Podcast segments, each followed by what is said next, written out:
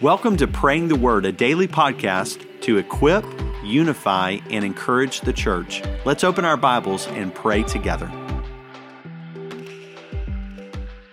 Today's reading is an account of the crucifixion of Jesus, providing details of his last hours and the cruelty of the Roman soldiers. This morning, I'd like to focus on one portion of the narrative that holds eternal significance for all mankind. We read in verses 37 and 38 with a loud cry, Jesus breathed his last. The curtain of the temple was torn in two from top to bottom. And when the centurion who stood there in front of Jesus heard his cry and saw how he died, he said, Surely this man was the Son of God. I clearly remember the first time I read those verses. It was nearly 30 years ago when I was a new believer. The symbolism of the tearing of the temple curtain was a strong visual picture of what Jesus' death had done for me. I grew up in a church where sin was confessed to the priest. Once you had confessed your sins to this man, whom you had to meet in the confessional booth, and who was only available at certain times, and once you had fulfilled his appointed penance of reciting a certain number of prescribed prayers, your sins were deemed forgiven.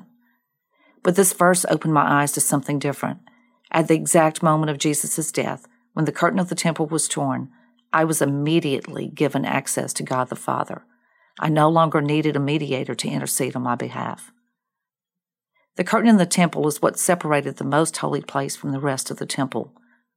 Only the high priest could enter the most holy place, which was known as the dwelling place of God.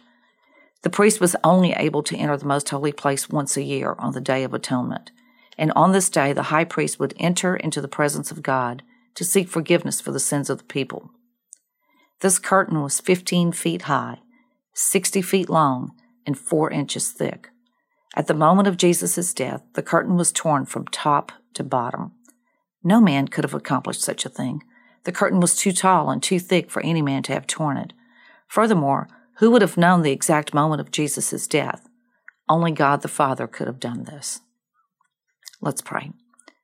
Dear Lord, thank you that in the tearing of the temple curtain, you opened the way for all believers to have direct access to you without the need for an intercessor.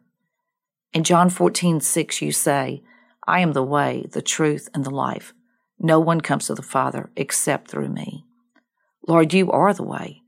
You're the only way to the Father. I pray, Lord, that as we have needs, as we seek forgiveness, as we seek guidance and comfort, that we would realize that your death provided direct access to the Father. We can cry out to you no matter where we are, no matter the time of the day. We don't need a set appointment to be in your presence, for you are always with us. Lord, thank you for dying on the cross to take the punishment for my sins. Thank you, Lord, that you do not require burnt offerings or other sacrifices for the forgiveness of my sins, as you gave yourself as the ultimate sacrifice when you died on that cross. Oh Lord, I pray that if anyone is listening today and realizes their need for a Savior, I pray that they would stop what they're doing and cry out to you, knowing that you hear their prayer and that you long to give them forgiveness. Lord, help them to realize that we can never earn our way into heaven, but that when you died on the cross that day, your death not only paid the punishment for our sins, but because our sins have been forgiven, a place in heaven is reserved for us. All we have to do, Lord, is reach out to you. Lord, I pray that today someone will make the decision to accept you as their Savior. It is in the mighty name of our Lord and Savior Jesus Christ that I pray. Amen.